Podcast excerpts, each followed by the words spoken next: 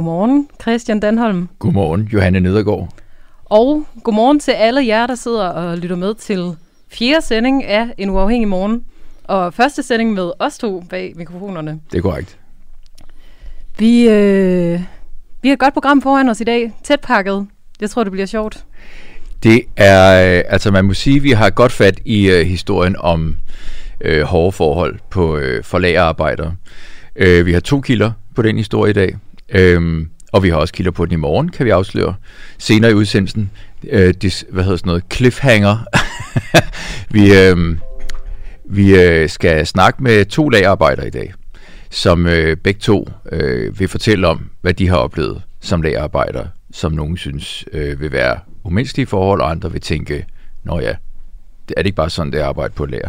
Det får vi øh, at vide om et øjeblik og så har vi, øh, så har vi også øh, faktisk en øh, nyhed, der hægter sig på den øh, om retsjæger. Om retsjæger, ja. Ja, Og grønne smiley'er, der bliver fjernet. Men øh, mere om det senere. Christian, vi har jo haft øh, et sådan generelt spørgsmål til hele øh, vores første sendeuge her. Og det er, hvilke fejl har Mette Frederiksen begået under coronakrisen?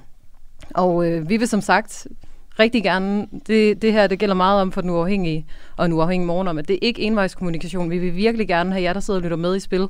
Så skriv til os på Facebook, hvad I har tanker om det, eller hvad I har tanker om alt muligt andet.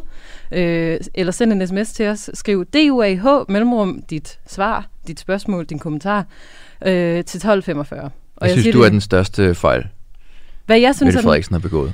Jamen, hvis jeg skal være helt ærlig, så ved jeg faktisk ikke... Altså, jeg synes faktisk øh, på mange måder, at Mette, hun har gjort det ret godt. Men jeg synes, at hun har været ret dårlig til at takle det, når hun så har begået sine fejl. Jeg tror faktisk mere, det har handlet om det her med, at, øh, at hun ikke rigtig har vel skulle sådan udtale sig om det. Og noget, som jeg synes er nok den største fejl, det er nok det her med, at hun har rigtig tit valgt den her envejskommunikation til hendes øh, Instagram-følgere og hendes Facebook-følgere. Og, men øh, mere om det senere også. Hvad synes du? Øh, jamen, jeg synes også, altså envejskommunikation, jeg synes den største fejl, helt konkret, altså det er jo meget sjovt, du svarer på den måde, jamen jeg synes egentlig, hun har gjort det ret godt, for det er Ja. jo lige præcis den slags svar, vi ikke accepterer her på Den Uafhængige, når man spørger, hvad er den største fejl, hun har begået? Øh, så, det, så det er et meget godt eks- eksempel på, hvordan man ligesom, øh, altså det er jo sådan noget, vi kommer til at stå ned på, når, når vores kilder gør sådan, ikke?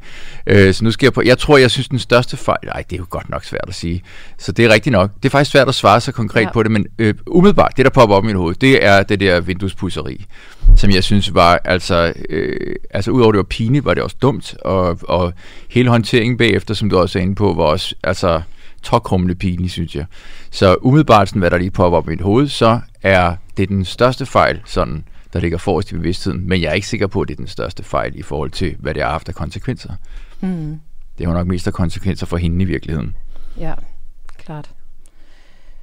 Yes. Men øhm, lad os lige se på tiden en gang her. Jeg tror faktisk, at øh, vi er ved at være igennem til øh, den første. Har vi øh, Danish Pavis igennem? Ja. Godmorgen. Ja. Godmorgen. Dit navn staves Danish, men udtales Ja, det gør det. Danish. Danish. Yes. Ja, det gør det. Godmorgen til dig.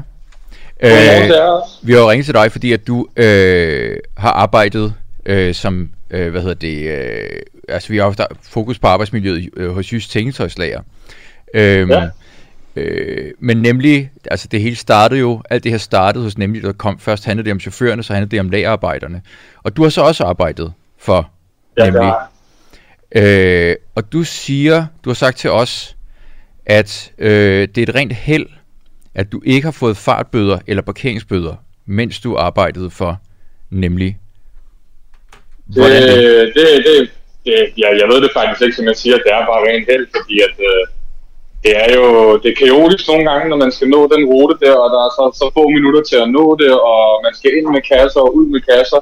Nogle gange kommer man ud, så står der bare en bøde, eller så står der en politibetjent, der er klar til at give en bøde, men jeg har så været en af de heldige, der hverken har modtaget bøde. Nogle gange er jeg sluppet med en pæn advarsel, hvor der bare bliver sagt, du ikke gå sidde og flytte den herfra, eller så får du en bøde. Men der er vel ikke, øh, der er vel ikke nogen i nemlig.com, der har bedt dig om at køre for stærkt eller parkere på, forkert? Ulovligt? Nej, det gør det ikke rigtigt, men det er jo heller ikke fordi, de vil, altså, hvad skal man sige, det er jo heller ikke fordi, de vil tage del på sig. Øh, nogle af leveringsstederne er jo bare besværlige, og igen fordi man bare ikke har simpelthen tid til at finde en lovlig parkering, når man for eksempel render rundt ind i Vesterbro eller Ingenhav.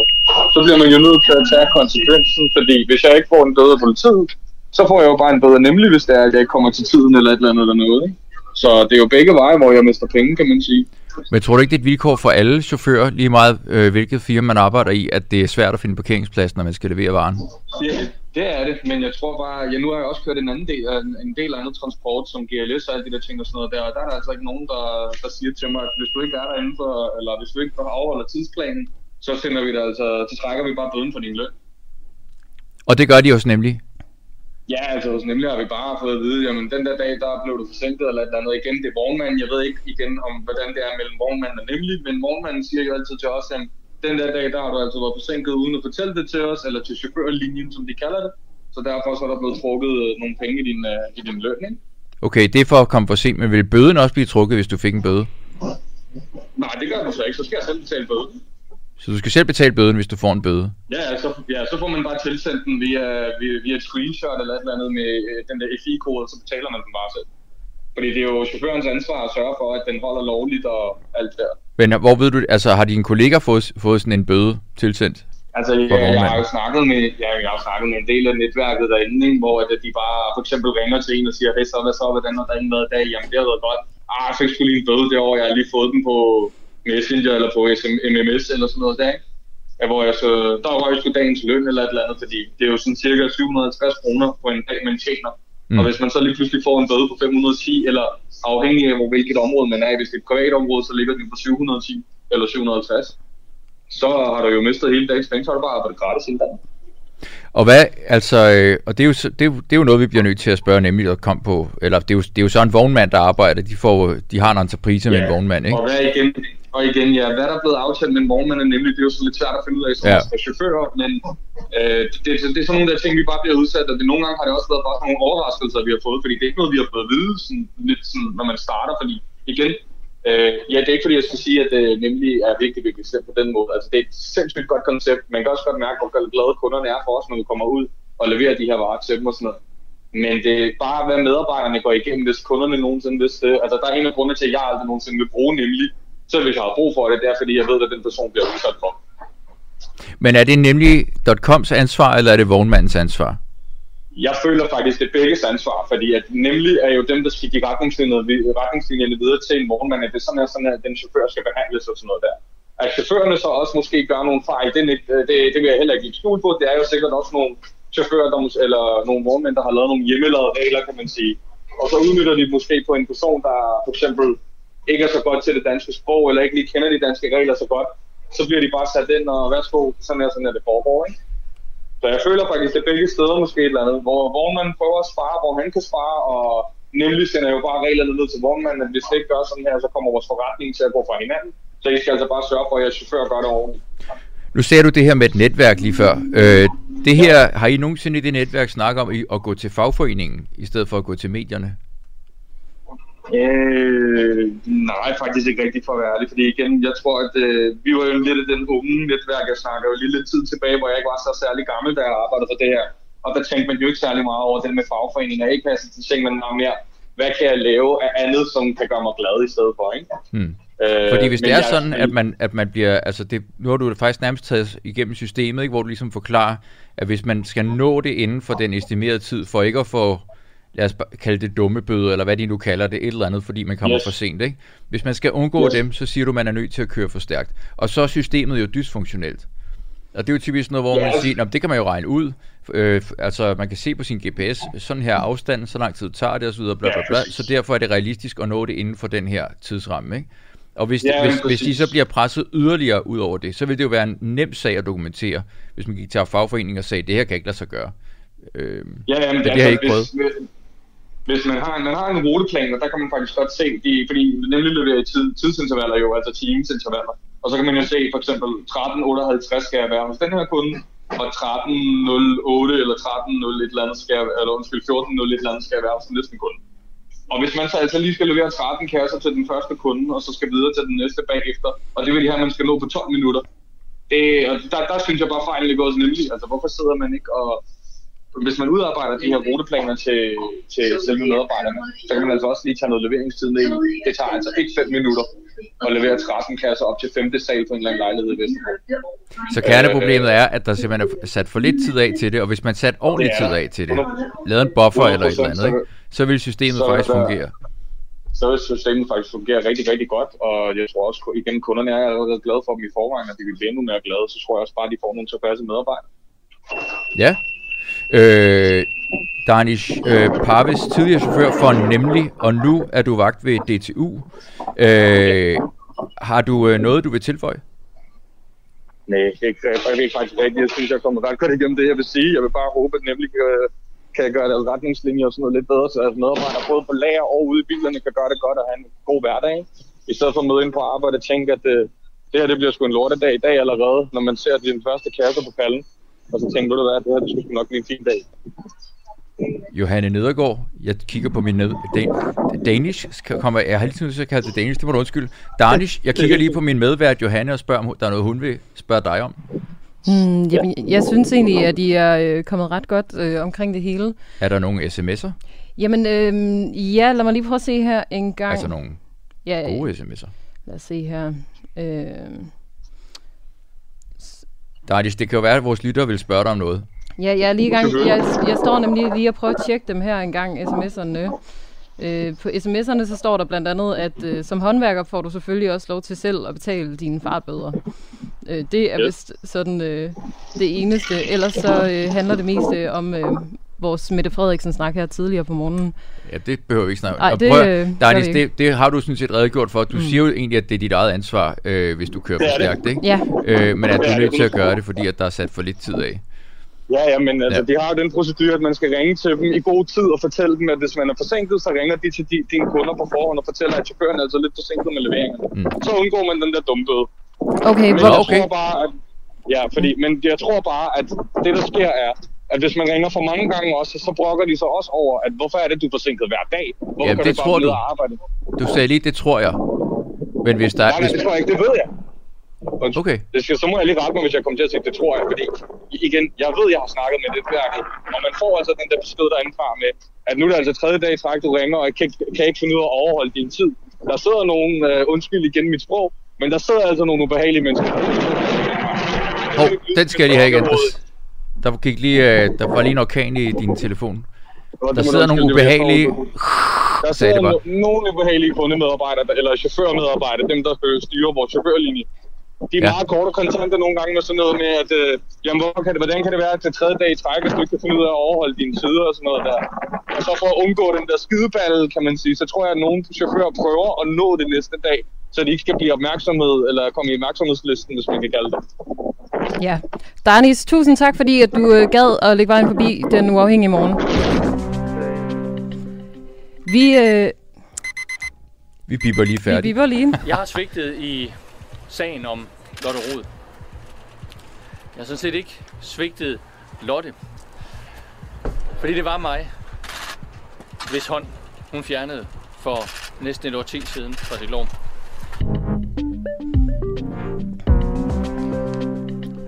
Yes, vi kommer lige her med et øh, super kort øh, nyhedsoverblik til jer.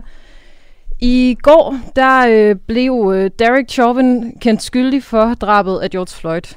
25 minutter inden det, der blev en 16-årig afroamerikansk pige skudt og dræbt i Ohio. Øh, hendes navn var Makaya Bryant, og øh, hun troede angiveligt to kvinder med en kniv og blev derefter skudt og dræbt af en politibetjent. Det, øh, Det er det sidste, jeg byder mærke i, den nyhed. Altså, at Ja. hun tror med en kniv, så bliver hun skudt, men så hun dør. Altså, øh, øh, en kniv, der skal man ligesom være inden for en eller anden form for rækkevidde, men en pistol, der kan man stå rimelig langt væk. Ja. Kunne man have skudt efter benene, eller noget andet? Altså, det stusser jeg virkelig over det der med, at, at det virker som om, at man skyder for at dræbe. ja. Øh, nå, det er jo vildt, som det bare vælter ind med de der historier. ja, og især det her med, ikke, at folk de står og, og jubler og ligesom føler, at det at den her retssag måske kunne være starten på noget nyt. Øh, og så skal der ikke engang gå... Ja, det er jo endda før retssagen overhovedet er færdig, mm. at så sker det her. Og det øh, synes jeg bare fortæller ret meget om, øh, at den her kamp, den er stadig sej, og den er stadig lang. Øhm, og jeg synes egentlig også på en eller anden måde, det jo er vildt, at det skal være en sensation i sig selv, at en som sådan øh, tydeligvis, i hvert fald hvis man spørger mig, nu øh, bliver det meget min holdning, men altså en, der tydeligvis har dræbt et menneske, bliver kendt skyldig for det, at det skal være en verdensomspændende nyhed. Det, det forklarer også bare lidt omkring de her ret vilde, øh, sindssyge magtstrukturer, der kører i det her spil lige nu. Men det er jo også, altså det er jo fordi, og grund til, at vi snakker om hende, der er blevet dræbt nu her, ikke? det er jo fordi, hun er sort. Altså, øhm, hvis hun havde været hvid, så havde vi sikkert ikke snakket om det. Øhm, altså, og det er jo lidt, egentlig lidt syret, ikke? At det handler om hudfarve. Men det er det jo. Det er jo derfor, det er en stor... Det er derfor, vi snakker om det. Mm. Og spørgsmålet er, om man overhovedet kan berette i det. Altså, om det havde nogen, gjort nogen forskel, om hun var sort eller hvid hende her. Det aner vi jo ikke. Men Nej. det er jo derfor, vi snakker om det. Ja, vi øh, smutter videre til, at Berlinske har øh, skrevet i dag, at øh, jurister de skal igennem ved at sige, at de her udvisninger til Syrien, det kræver ikke, at Syrien den nødvendigvis skal være sikker at vende tilbage til. Men øh, Danmark kan nu hjemmesende folk til øh, skrøbelige eller uforudsigelige forhold. Og det er simpelthen en øh, lovgivning, der blev taget i 2015, der øh, muliggør det. Og vi har jo de her 500 flygtninge i Danmark fra Syrien, fra Damaskusområdet, som øh, politikerne mener, at øh, dem kan vi godt sende hjem nu. Mm. Øh, det, nogle, det er fint. Nogle af politikerne. Nogle af politikerne mener det. Ja, ikke dem alle sammen selvfølgelig. Øhm, og så kan vi kort øh, lige sige, at nu har vi jo lige snakket med en nemlig chauffør, og øh, Hummelgaard han varsler nogle retsjager mod madbude, madbude efter de her nemlige afsløringer. Øhm, og så har han nemlig også lige mistet en, øh, en grøn smiley. Så, øh, ja, nemlig.com har vist en grøn smiley. Nemlig.com har vist. Eller det kan også godt være. Har han det? det ved jeg så ikke, om han har. Han bruger et, et uh, sindssygt udtryk. I, uh, han siger sådan her, jeg har bedt arbejdstilsynet om, at man på kommende vejgodsaktionsdage i 2021 Vejgodsaktionsdag. Vejgodsaktionsdag? Vejgodsaktionsdag. Det har jeg aldrig hørt før. Er der nogen, der sms ind? Er der nogen, der nogensinde har hørt det ord før? Jeg har aldrig hørt det før. Jeg ved, jeg kan slet ikke regne ud, hvad det er.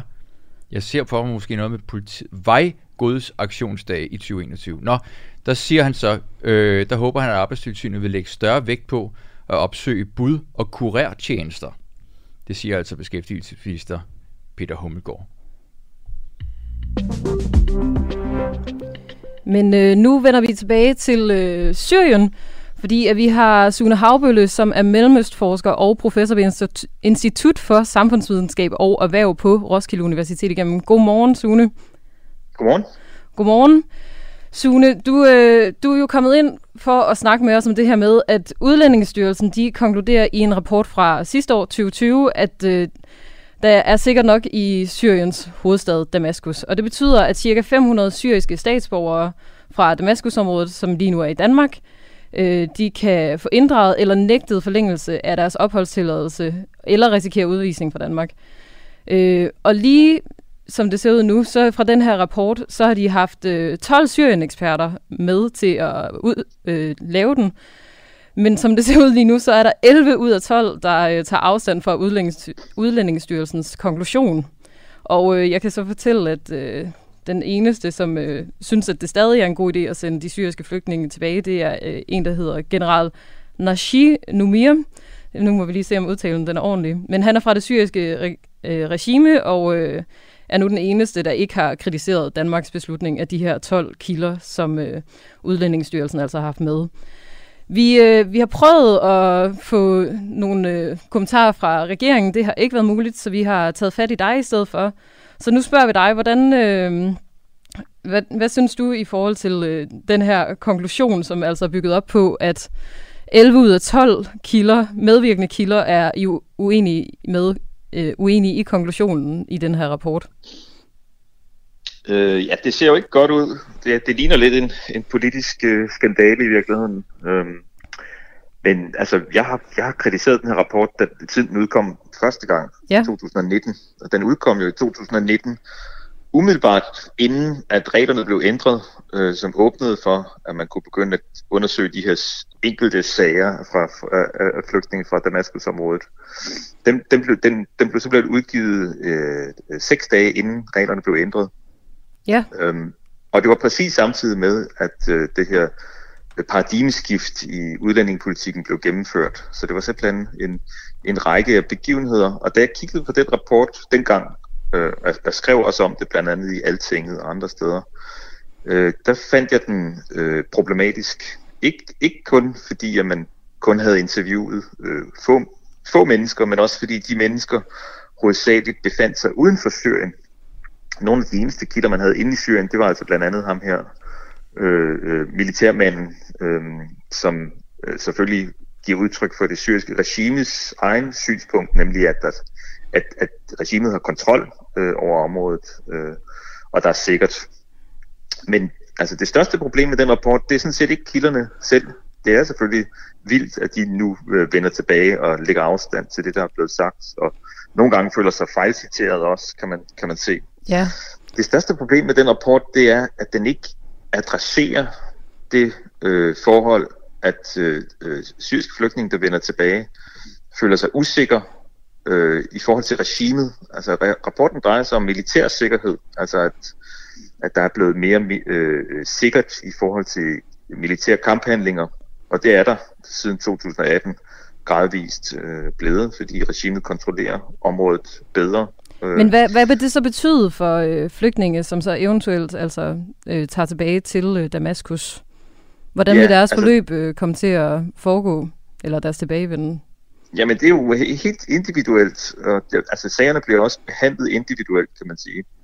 Ja. Øhm, men det er også uforudsigeligt, og, og det ved vi også fra andre rapporter, der er lavet. Der er blandt andet lavet en stor øh, europæisk rapport, som myndighederne sjovt nok også refererer til nu. Men, men den øh, opremser faktisk, hvor mange flygtninge, der er forsvundet, hvor mange, der er blevet arresteret, hvor mange øh, sager der er om chikane mm. øh, og fængsling osv af folk, der vender tilbage, og tit bare på baggrund af, at de er flygtninge. Altså, de er mistænkelige, fordi de har forladt landet. Øhm, så, øh, så, så den her konklusion om, at der er sikkert, fordi at der er militært sikkert, det er simpelthen en, øh, altså det er kun den ene halvdel af sandheden om sikkerhed. Og, og det, det holder myndighederne fast i, og, og det, det er det, der er vildt, synes jeg. Det er selvfølgelig også vildt, at, at kilderne lægger afstand til det, men de lægger netop afstand til det, fordi øh, de også finder det problematisk, at man behandler sikkerhed på sådan en, en, en meget øh, forenklet måde. Ja, meget... Og mange af, dem arbejder, mange af dem arbejder jo i menneskerettighedsorganisationer, så at de ligesom kommer til at lægge navn til eller blåstemple den her hjemsending, det, det er de jo flove over. Og det er også det, der, der, der, der sker her. Ja, altså nu, nu er der jo den her øh, lov, som jeg snakkede om, som øh, den her lovgivning fra 2015, hvor at Danmark kan hjemsende flygtninge til skrøbelige og uforudsigelige forhold. Hvordan vil du selv øh, sige, at status øh, er i Damaskus lige nu? Hvis vi nu skulle tage det sådan på en øh, skala fra 1 til 10, hvor øh, 1 det er super sikkert, og 10 det er fuldstændig kaos og krig. Hvor sikkert er det Jamen, så at vende der tilbage? Ligger det, der ligger det nok øh, på en, en, en 8 eller en 9'er. Øhm, det er både skrøbeligt og uforudsigeligt. Ja. Øhm, men, men, men, men, men det er ikke en, en kampzone som sådan. Det er til gengæld et sted med øh, med, med vejspæringer, checkpoints, øh, zoner inden omkring Damaskus, som er sikkerhedszoner, altså hvor militæret øh, slet ikke lader folk komme ind. Og nogle folk kunne jo have øh, huse de steder, øh, så, så, så det bliver enormt svært at komme tilbage til deres huse. Øh, husene kan være bumpet. Der, der er ruinområder, øh, totalt ødelagte bydele. Øh, og der er jo en økonomi, der er bræst fuldstændig sammen. Altså almindelige fødevarer er blevet køer ved bagerierne. Der er ikke, der er ikke mad nok. Folk sulter. Øh, basale institutioner virker ikke øh, ordentligt. Skoler, apoteker er mange steder lukket, fordi man ikke kan importere øh, medicin. Det, det er både skrøbeligt og usikkert. Men alligevel øh, en, en og nier ud af en tiger. Altså, jeg, der er noget, jeg lige vil spørge, for nu nævner du selv de her bydele, hvor det, øh, det er, man kan se sådan sønderbumpede ruiner og sådan noget. Øh, og der kører nærmest, øh, altså der er jo sådan nærmest et oprør i gang, ikke? Øh, især øh, på sociale medier, ikke? Fra folk, der ligesom, øh, du ved, man har fået lavet sådan en, en, øh, en, en tag, tagger, man kan sætte på sit profilfoto, hvor der står, øh, øh, du kan ikke engang huske, hvad der står, men altså, du, ved, det er sådan, der er ret meget ballade om det her, ikke? Jo, øh, men der så, står men, ingen hjemsending, jeg har den selv. Du har en selv? okay. Jamen, så øh, det er jo lige før, jeg skulle bede dig om at læse op så. Men det, anyway, den, øh, altså, der er jo noget, jeg byder mærke i, som er, at, øh, at altid så er det de her billeder af sønderbombede ruiner, man ser. Og så står der, vil du bo her, eller sådan et eller andet, ikke? Så, så illustrerer man det ligesom med, med de der ruiner. Men anerkender du, jeg synes 9 ud af 10 tænker, at det er godt nok, øh, altså, den vil jeg gerne lige anholde. Altså, anerkender du, at der er fredelige områder? I, for eksempel i Damaskus, men også øh, andre dele af Syrien. Ja. Altså, hvor altså, folk bare går på arbejde og går på café. Ja, og, ja. bestemt, bestemt. Ja. Øhm, men, men det er samtidig et, et, øh, et, altså et område i en slags nødtilstand, øh, øh, på grund af den økonomiske situation især. Ja. Øh, økonomien er fuldstændig devalueret. Men, men altså det, der bringer Danmark på kant med de internationale konventioner her, og jo også bringer øh, øh, FN på banen og har bragt USA's udenrigsminister på banen osv. Øh, øh, og til at fordømme Danmarks position, øh, det er jo øh, øh, retssikkerheden øh, og usikkerheden omkring flygtningen, der, der vender hjem i forhold til regimet, og faren for, at de kan blive fængslet eller chikaneret, få frataget ejendom, øh, troet osv. Og, og, og det er klart dokumenteret. Øh, øh, og, øh, og den dokumentation, Danmark har lagt for dagen her, den er simpelthen... Øh, den, er, den stikker simpelthen ud. Vi er det eneste lige land, til, der har lavet sådan en rapport. Lige til slut, Sune, nu er du jo selv øh, øh, underviser her på Roskilde Universitet. Hvis det var en øh, rapport, du sad og læste, hvad vil du så selv give den af karakter? Øhm, jeg vil nok give den et, øh, et, øh, et total. Et total? Okay, så den er bestået alligevel. Så vil den vil bestå, men, øh, men, men det er jo ikke noget, der anbefaler øh, vedkommende til, til videre fremfærd, og måske skulle man overveje at tage eksamen om. Tak fordi du var med, Sune Havbølle. Selv tak. Yes. Hvis du lige er tunet ind, så er det her en øh, uafhængig morgen. Den nye morgenradio, hvor at øh, vi rigtig gerne vil øh, inddrage jer lyttere og starte jeres dag med nogle levende og kritiske nyheder. Vi, øh, vi lytter til jer derude, vi læser jeres beskeder, og vi skal også nok øh, vende tilbage øh, på nogle af dem her senere. Jeg synes bare lige, vi skal vi har fået en altså, latterligt god sms øh, på Mette Frederiksen, øh, som jeg lige øh, vil, øh, som jeg lige vil øh, kvittere for fra øh, det er fra en, der hedder Martin Reiter. Tak Martin. Øh, jeg synes, Mette Frederiksens største fejl har været at bruge coronakrisen til at... Nej, det var ikke den. Den scroller lige ned her, midt i det hele. Den kommer her.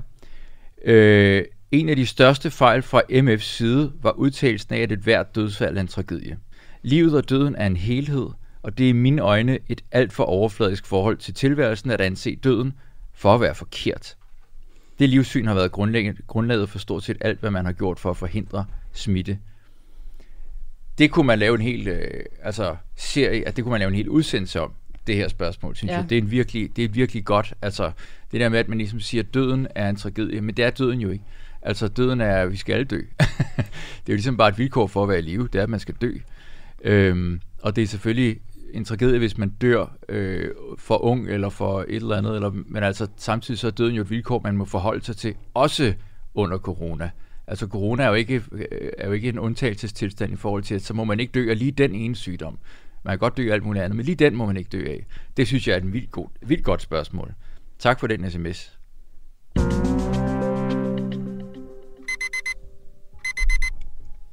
Jeg bakker op om, at vi skal have en anden kultur. Jeg bakker op om, at vi ikke skal have en krænkelseskultur. Jeg vil gerne sige klart, øh, at vi har begået øh, en fejl.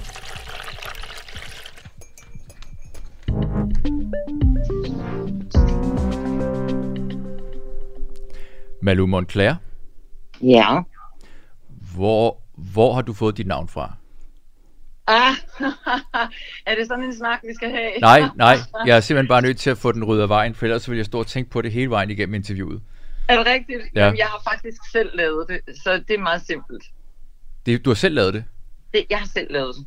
Du har ikke været hos en homolog eller noget? For ma- jeg, jeg havde en stalker for mange år siden, og så skulle jeg skifte navn og have navn og adresse, beskyttelse og alt det der. Og så tænker jeg, så går vi all in. Så nu laver jeg noget, der er lækkert, som jeg godt kan lide. Så har jeg en undskyldning til dig. Den vil jeg også er gerne okay. lige have af vejen. Ja, det er fordi, jeg har drillet dig på øh, sociale medier Nå, med dit navn. Ja. Jeg øh, kom til at skrive, at, øh, at du havde været heldig med din numerolog. Tænk, hvis du var kommet til at hedde Herre Nice Røvgevir. øh, men du har så ikke været hos numerolog. øh, øh, jo, det har jeg faktisk. Jeg fik Nå. hjælp af en nomolog. Men det ændrer jo ikke på, at det var, hvad, det var et andet udgangspunkt, jeg havde. Ja. Ja.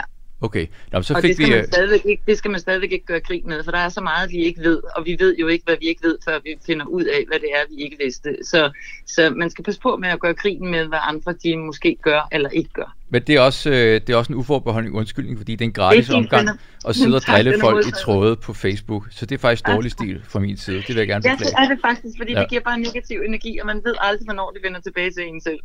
Jeg trækker det tilbage. Jamen, du er velkommen. Øh, den 25. april Ja. vil øh, organisationen Frihedsbevægelsens Fællesråd holde et arrangement. Altså en, kan man kalde det en genåbningsfest? Det er faktisk ikke den 25. Det er den 24. Nå, så står der forkert i mit manuskript. Det er okay. Øh, det er men den det, 24. men det er på det lørdag. skal jeg heller ikke bruge til så meget egentlig, fordi det, altså, det er på lørdag, I Ja, fejrer det er genåbningen. Ja. Øh, hvad skal der ske? Jamen, det der skal ske, det er, at jeg, jeg vil egentlig godt lige starte et andet sted, øhm, øh, hvis det er okay med dig. Der, der er Nu rigtig starter jeg jo mange- også et andet sted, så det må, Ja. det må være fair. Tak. Øhm, der er rigtig mange demonstrationer sammenlagt det sidste år. Der har været flere og flere. Og øh, der er flere og flere mennesker, som synes, at øh, regeringens håndtering af, af coronasituationen den er, er helt kritisabel. Og de vil rigtig gerne med til de her demonstrationer. Men de synes, at det kan virke tungt med slagord, og man går march, og øh, så bliver man udskilt, og skal du nu med til sådan noget tosseri og så videre.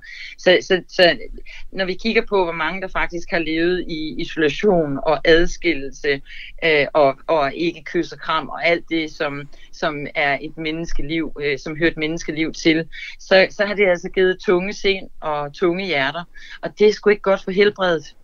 Øhm, så derfor der besluttede vi os for at øh, holde en demonstration som et manifest. Mm, et manifest for livet og for kærligheden og for nærværet og omsorg. En demonstration for alt det, som gør, at livet det er overhovedet værd at leve for både børn og unge og voksne. Og øh, vi gør det, fordi vi, vi kan se, at det er det, som øh, mennesker bliver syge af. Altså oxytocin er sådan et helt naturligt hormon, som bliver udskilt øh, i menneskekroppen bare ved at få et kram. Det styrker immunsystemet. Men, Og men i Lu, stedet for- nu, Ja. nu, nu afbryder jeg dig lige her. Øhm, Ja. Jeg vil bare høre sådan, men er det så en fest, eller er det en demonstration? Jamen, det er en demonstration, hvor vi laver en fest som manifestation af, hvad det er, vi ønsker os, i stedet for det, vi får nu.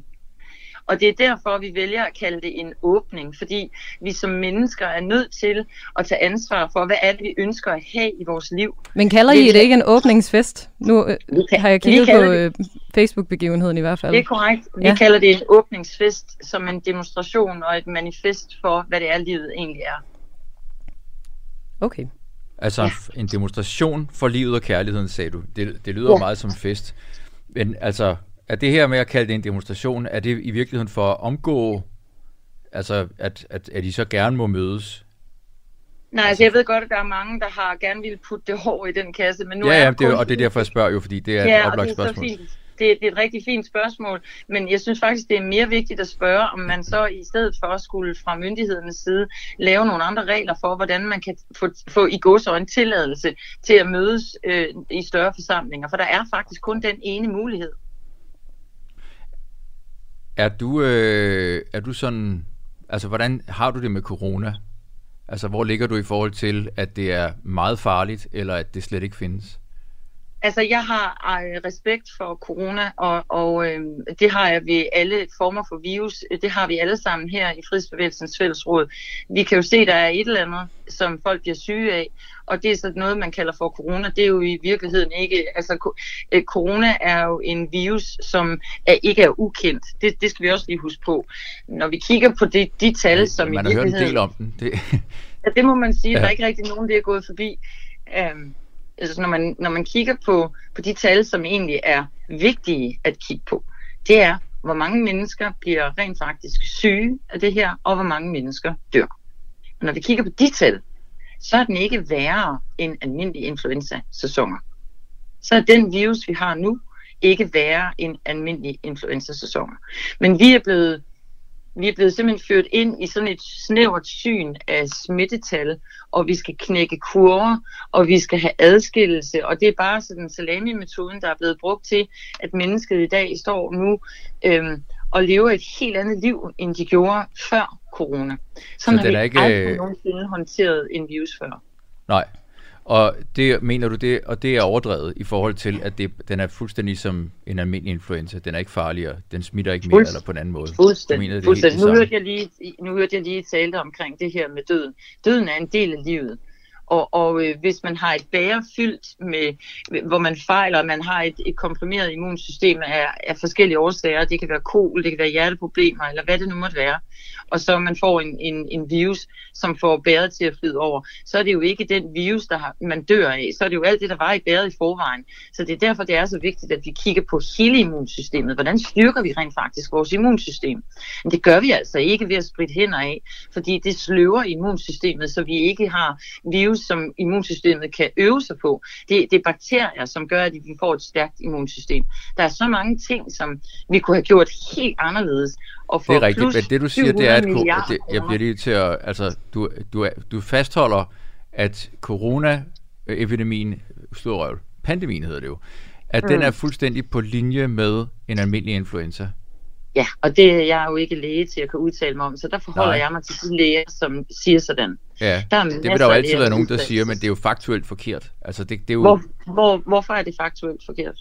Fordi hvis du kigger på, hvordan, altså bare måden, den smitter på, øh, og hvordan man, altså sygdomsbilledet og eftervirkningerne, mm. altså Hvor- for eksempel det der med, at man mister sin smagsløg eller får åndedrætsproblemer og sådan noget, det gør du ikke af en almindelig øh, Jo. influenza. Det, jo, det kan du faktisk godt gøre af en almindelig influenza. Det er bare ikke noget, vi har hørt om før. Nej, okay. Øh, nej, det har vi ikke hørt så meget. Hvad hedder det? Det, men det bliver en meget lang diskussion, så men jeg skal spørge, når du nu har det sådan, er det så derfor, jeg har lavet en app, der fej- guider folk til at omgå coronarestriktionerne? Vi laver ikke en app for, at folk skal omgå coronarestriktionerne. Det vil jeg godt understrege meget kraftigt. Vi har lavet en app, fordi det viser sig, at både fra medierne og fra officiel side, der hører vi konstant om coronarestriktioner og krav og indskrænkninger, og stort set ikke noget om fritagelsesmulighederne. Og det er derfor, der er mange, som render rundt med, med, øh, med forvirring omkring, øh, at skal de så øh, tvinge sig selv til at tage en maske på, når de render rundt og bliver svimle, og, og skal de tvinge sig selv til ikke at trække vejret ordentligt, når de har astma osv. Og der ligger altså nogle fritagelsesmuligheder, som man ikke får så meget at vide om. Og det vil vi gerne hjælpe mennesker med. Fordi der er rigtig mange mennesker, som er fritaget for alle de her restriktioner, uden faktisk at vide det. Det er heller ikke godt for immunsystemet. Men kan Altså, altså, du vi- ikke, altså det handler jo ikke kun om individet, det handler om fællesskabet. Altså hvordan, det, hvordan altså at man smitter andre. Det handler ikke så meget om, hvorvidt man selv bliver syg i det her tilfælde. Det er jo fordi, at den er så aggressiv i forhold til smitte. Altså, så skal vi igen. Og det, så skal vi igen kigge på, hvor, hvordan finder vi lige ud af, at vi er smittet. Kliniske symptomer er normalt det, som man, man kigger på, når man skal se, om folk de er syge. Så skal man kigge på kliniske symptomer. Nu har vi sådan et testhelvede, vil jeg have lov at kalde det, hvor, hvor man går ud og skal teste raske mennesker. Men, men raske mennesker er altså ikke syge. Og, og raske mennesker er ikke noget, som... Altså, hvorfor skal vi gå rundt og være så bange for hinanden? Er I klar over, hvad frygt det gør ved immunsystemet? Smitte er Mhm. altså heller ikke lige med sygdom og død. Jamen, jeg kan hurtigt blive enig med dig i, at, der, at det er overkill. Altså, det, er, altså det, det synes jeg sådan set også. Øh, men derfra så til at sige, at den er på linje med en helt almindelig influenza, der er alligevel et stykke. Men, øh, Der er altså men mange læger, der siger sådan, men dem skulle I Ja, så ja. måske til at, at interviewe i jeres fantastiske radio. I er begyndt at lave Mm, radio, tak. som er uafhængigt. Øh, hurra for det. Mm. Altså, vi skal lige huske, sundhed er altså ikke en negativ test. Og en negativ test er ikke lige med sundhed. Jeg havde, En nig- jeg, havde et, en- øh, jeg havde et spørgsmål mere til dig, men øh, produceren ja. står og pisker mig ude på den anden side af glasruden om, at nu skal vi videre. Så det må ja. Vi tage en anden gang. Tak fordi du er var med her til morgen. Ja, velbekomme. God dag. I lige måde. Ja, vi skal, vi skal videre til øh, en lille opsamling på øh, nyhederne. Danmark øh, åbnede jo op i går, og det er gået stille og roligt for sig, kan jeg, øh, kan jeg melde rundt omkring. Der har været lidt Ja. ja. køer, men det er vist, øh, det, er vist det eneste. Øh, og ellers, hvis man lige er øh, tunet ind, så godmorgen til jer. Og øh, vi har lige øh, haft Malou øh, Montclair igennem, og de har så øh, genåbningsfest hedder eventet på øh, Facebook på lørdag den 24. Den 24. april. Ja. Og øh, hvad hedder det? Øh, vi er, altså vi hedder jo Den Uafhængige, og det, kan, det, må, det skal jo understreges, synes jeg, at det er vi. Øh, og det betyder også, at vi ikke får støtte fra nogen. Vi får ikke noget offentlig støtte. Vi har ikke nogen øh, sponsorer. Vi har fået lidt hjælp af noget, der hedder Smartplan, som, som øh, er dem, der ligesom leverer platformen til vores vagtplaner. Øh, den betaler vi ikke for, og det er selvfølgelig sådan noget, der kan man godt sige, så er vi sponsoreret lidt af dem og sådan noget, men altså vi har ikke fået penge af dem. Den eneste måde, man kan, altså den eneste indtægt, vi har, og det er jo meget det her baseret på frivilligt arbejde, det er faktisk, at man betaler for at høre den her radio. 39 kroner om måneden koster det. Yes. 349 for et år, Yes. hvis øh, man skulle være til det. Øh, men ja, hvis du lige har tunet ind, så er, øh, så er du, lytter du til Den Uafhængige. Mit navn er Christian Danholm, og overfor mig står Johanne Nedergaard.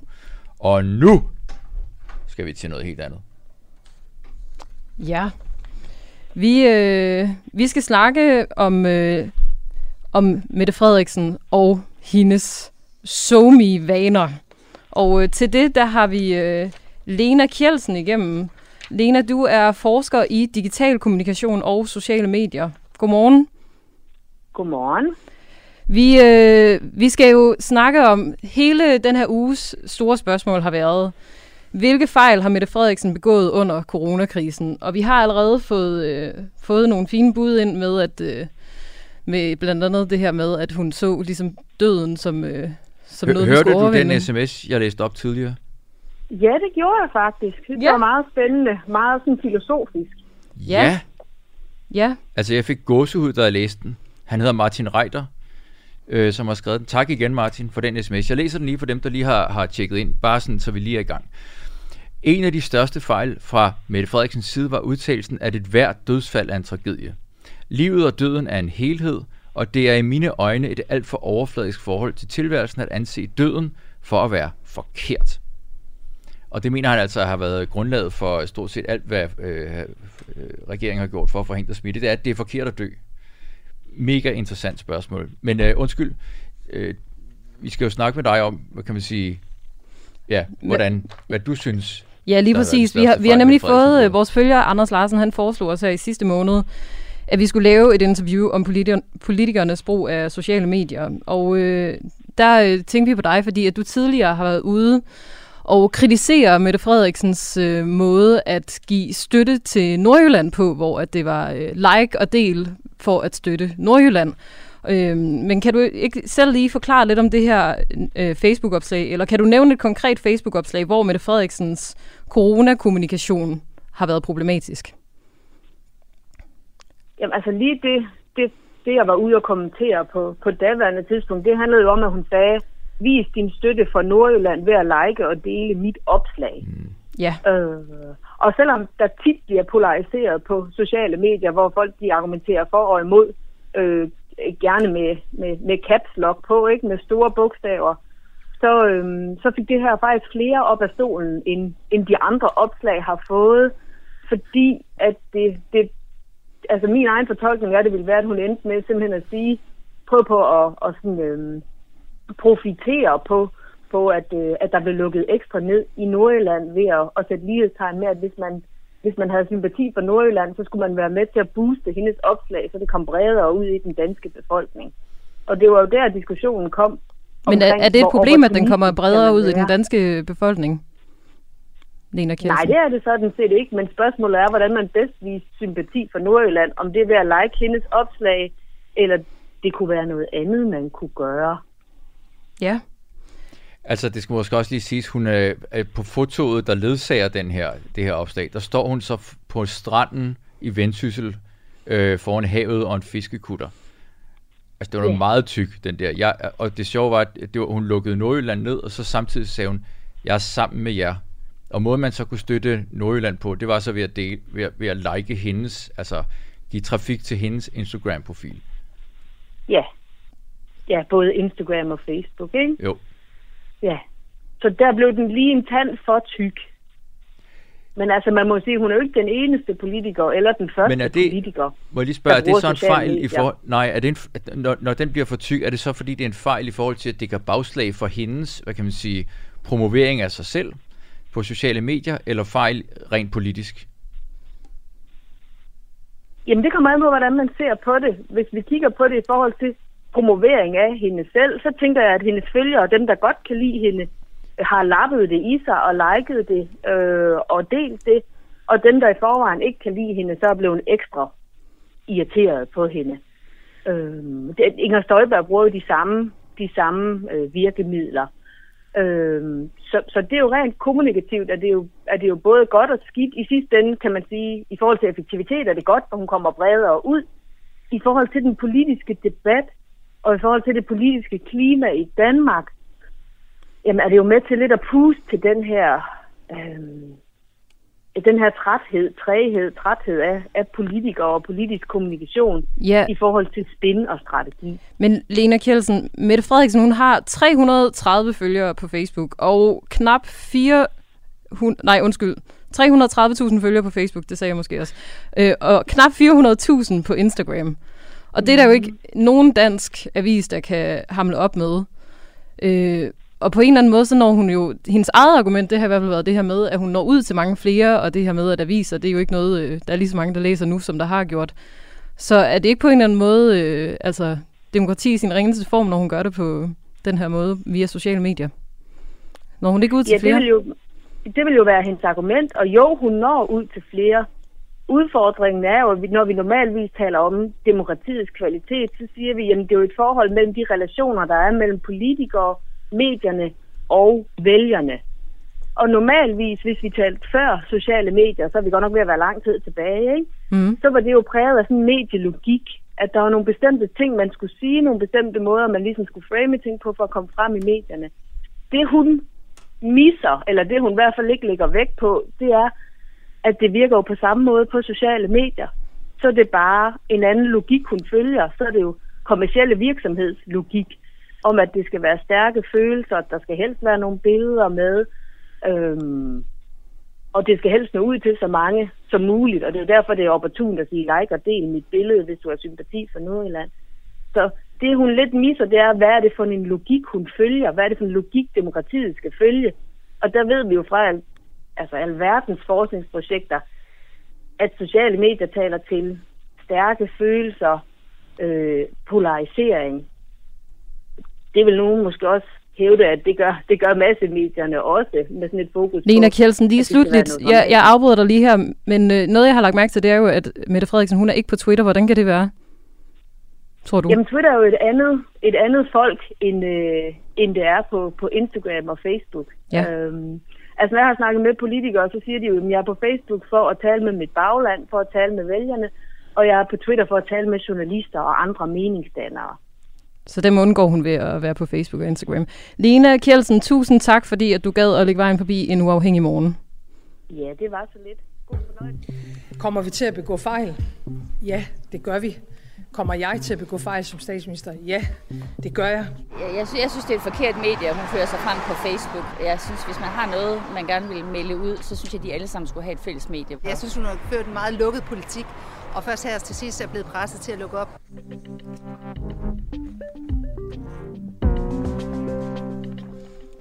Ja, det var Lena Kjeldsen, vi havde igennem til at snakke om, hvilke fejl Mette Frederiksen har begået online i år.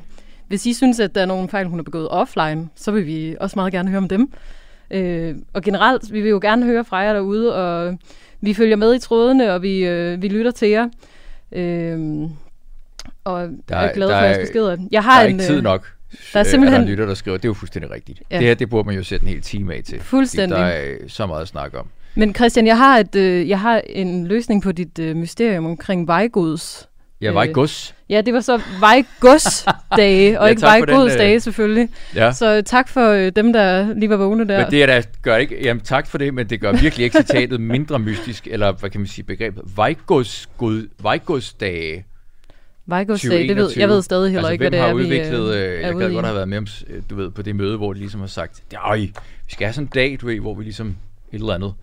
Jeg ved ikke engang, hvad det, hvad det betyder, altså, men det må et eller andet med, at de går, ja, det er noget med arbejdstilsynet, ikke?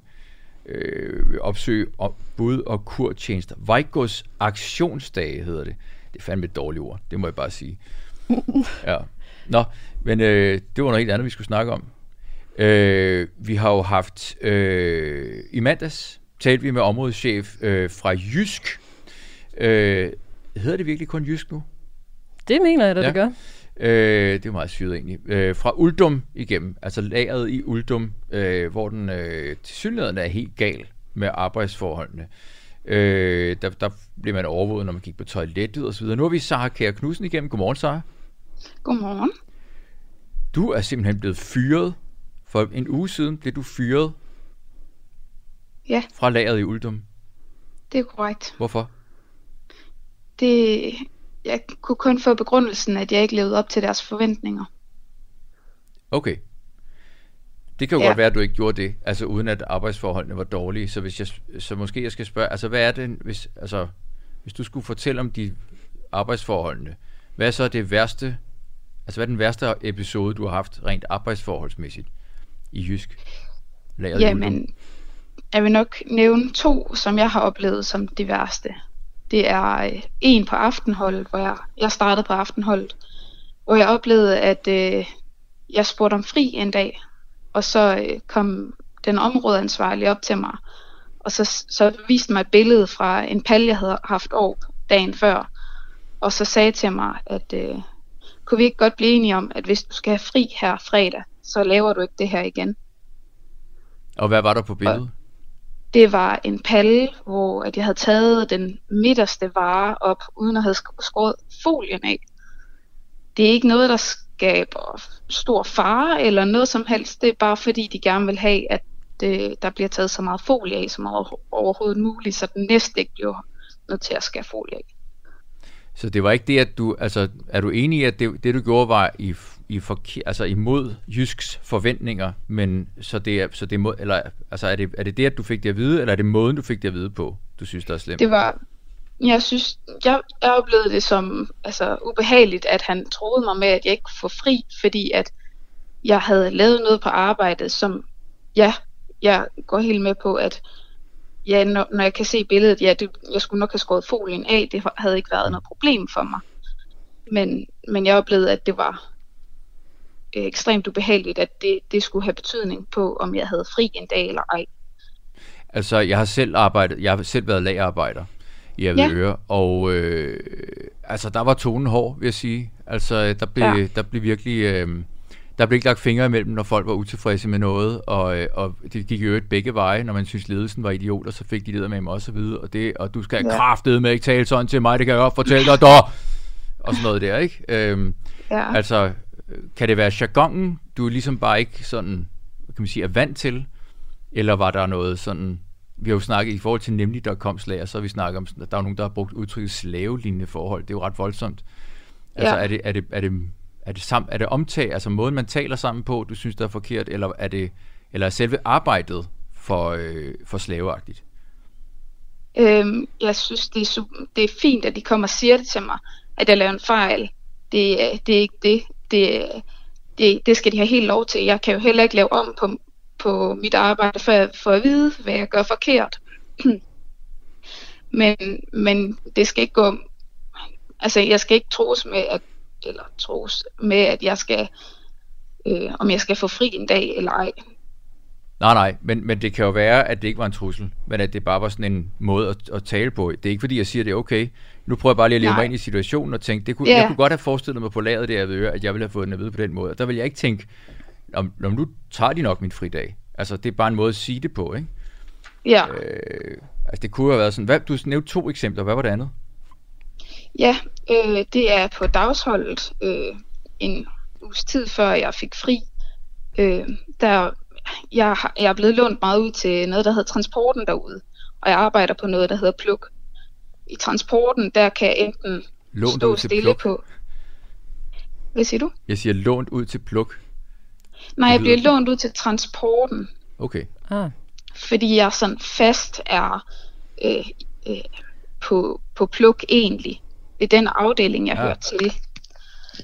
Øhm, Mm. Og så, øh, så bliver jeg lånt ud til transporten hele tiden. Jeg, får, jeg har sagt til min jobsamtale, at øh, jeg har jeg har skæv ryg. Min, min ryg kan ikke holde til at stå stille eller lave tungløft.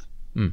Og øh, det blev vi enige om, at det var der ikke noget på pluk, fordi der var hjælpemidlerne til det. Og det er også helt korrekt. Jeg har hjælpemidlerne til det. Jeg har, jeg har været super velfungerende derovre. Det har faktisk hjulpet min ryg. Og så når jeg så bliver lånt ud til transporten hele tiden, hvor jeg enten står på øh, en palleløfter hele dagen, stillestående, eller jeg kommer hen i noget, der hedder konsolidering, hvor jeg bygger paller om uden at have et hævesænkebord, eller uden at have et sug, som er lige så velfungerende som op på, på pluk. Og det er bare nogle dårlige stillinger at stå i. Øhm, så, øh, så siger jeg så til min teamleder, at jamen, jeg kan ikke holde til det her. Jeg har simpelthen så i ryggen, om, vi, om jeg ikke godt kunne komme op på pluk igen. Øh, og så sagde hun, jo jo, og så senere på dagen, så kunne jeg blive sendt ned i transporten, fordi hun simpelthen bare siger, jamen jeg har ikke andre valg. Mens jeg ved, at der er en over på pluk, der er, der er en, der står derovre, der godt kan komme derned i stedet for mig. Sara Kjær Knudsen, vi har øh, en del af vores lyttere lige nu, som sådan stiller sig lidt øh, kritiske for, hvorfor, øh, hvorfor det er, vi bliver ved med at tage de her historier op fra Jysk og fra nemlig.com. Øh, og hvorfor, ja. hvorfor det er, de er vigtige. Og sådan, kan du ikke ja. fortælle mig, du er, du er 20 år gammel, og du øh, er i gang med et sabbatår måske, hvor at, øh, det her det er dit, har været dit første arbejde efter... Ja. Ja. Hvordan, øh, hvordan tror du, det her det kommer til at påvirke din øh, videre sådan, jobsøgning og dit arbejdsliv? Den her oplevelse. Altså, jeg har 100% mistet sådan lidt troen på, at det, jeg gør, er godt nok. Fordi at jeg ikke har følt, at, øh, at jeg har haft chancen for at gøre noget bedre. Øhm, ja. Og så er jeg bare rigtig ked af at blive fyret, fordi man bare ikke føler sig god nok. Mm. Må jeg, må jeg, altså det lyder måske lidt hårdt det her, men, men det er jo, ja.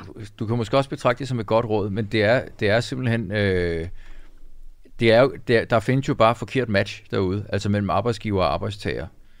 Øh, og ja. det kommer vi alle sammen til at opleve i vores øh, arbejdsliv, at man bare er det ja. forkerte sted. Øh, og et la- lagarbejde, hvis du har en skæv ryg, så er det nok bare ikke den vej, du skal gå ned af. Øh, fordi så vil du igen støde på, at du ikke lever op til arbejdsgiverens forventninger. Og det er også 100% det, med på. Ja. Det, er, det er overhovedet ikke det. Jeg og det er ikke for at undskylde, at der bliver talt grimt til dig og sådan noget. At det, men altså, det er mere for at sige, at der er, du ved, at det er, altså, ja. Det er jeg 100% enig med dig i. Øhm, og, det, og det kan jeg også godt forstå, men det har givet mig chancen for at, at, at forbedre noget, eller sige, hvad der jeg faktisk gør forkert, eller, eller faktisk bare sige, at øh, det, det er simpelthen fordi, at øh, du ikke kan holde til det her arbejde. Jeg, jeg får ikke andet end at vide, end at jeg ikke lever op til deres forventninger, og jeg, jeg kan ikke forklare, få en forklaring på, hvad for nogle forventninger det er, at jeg ikke lever øh, op til. Øh, I morgen kan jeg fortælle dig, at vi skal, der skal vi snakke med Jysks kommunikationsdirektør. Så er ja. det jo helt oplagt at snakke med ham om måden, man kommunikerer på. Fordi det kan godt være, at, ja. du faktisk, at det er helt fair, at du har mistet dit job på lageret i Uldum. Ja. Men det er nok, det lyder som om, det er måden, du har fået det at vide på. Ja. Øh, måden, det er blevet håndteret på, der er dårlig, ikke? Og det er ikke lige så meget af arbejdsforholdene i virkeligheden. Jeg vil så sige, at den anden ting, jeg ikke lige fik fået nævnt, det var, at øh, fordi jeg simpelthen bare fik så ondt i ryggen, når jeg var nede til transporten, så endte jeg med at melde mig syg. Og, øh, og jeg møder så på arbejde øh, efter påske der, og, og halter simpelthen på arbejde. Fordi jeg tænker, det, det kan være, at jeg bare skal komme i gang. Øh, og så, øh, så ender jeg faktisk ud i, at jeg står og snakker med min teamleder. Og at øh, hun ved godt, at øh, der skal ikke øh, så mange sygedage til. Det er ikke så godt. Sygedage, det, der, der er for høj, høje sygedage derude. Der er for mange mm. sygedage. Så hun siger faktisk til, eller jeg oplever, at hun øh, rådgiver mig til at tage afspaceringsdag i stedet for sygedage. Og så går jeg hjem på afspaceringsdag. Mm. Ja, det er selvfølgelig ikke okay. Vi er, vores program er simpelthen slut, så jeg er nødt til at sige farvel til dig. Tak fordi du var med, Sarah Kjær Knudsen. Og uh, held og lykke med dit arbejdsliv. Tak. Yes, vi, øh, timen er allerede gået. Den er fløjet afsted. Den er fløjet afsted. Og jeg vil bare lige sige igen, i morgen taler vi altså med, vi vil jo gerne have snakket med ledelsen i Jysk om det her, og vi vil også gerne snakke om ledelsen i, i nemlig.com, og det øh, nemlig.com afviser, øh, og ledelsen i Uldum afviser også, og øh, så mangler vi altså bare øh, det interview, vi får i morgen med kommunikationsdirektøren fra Jysk.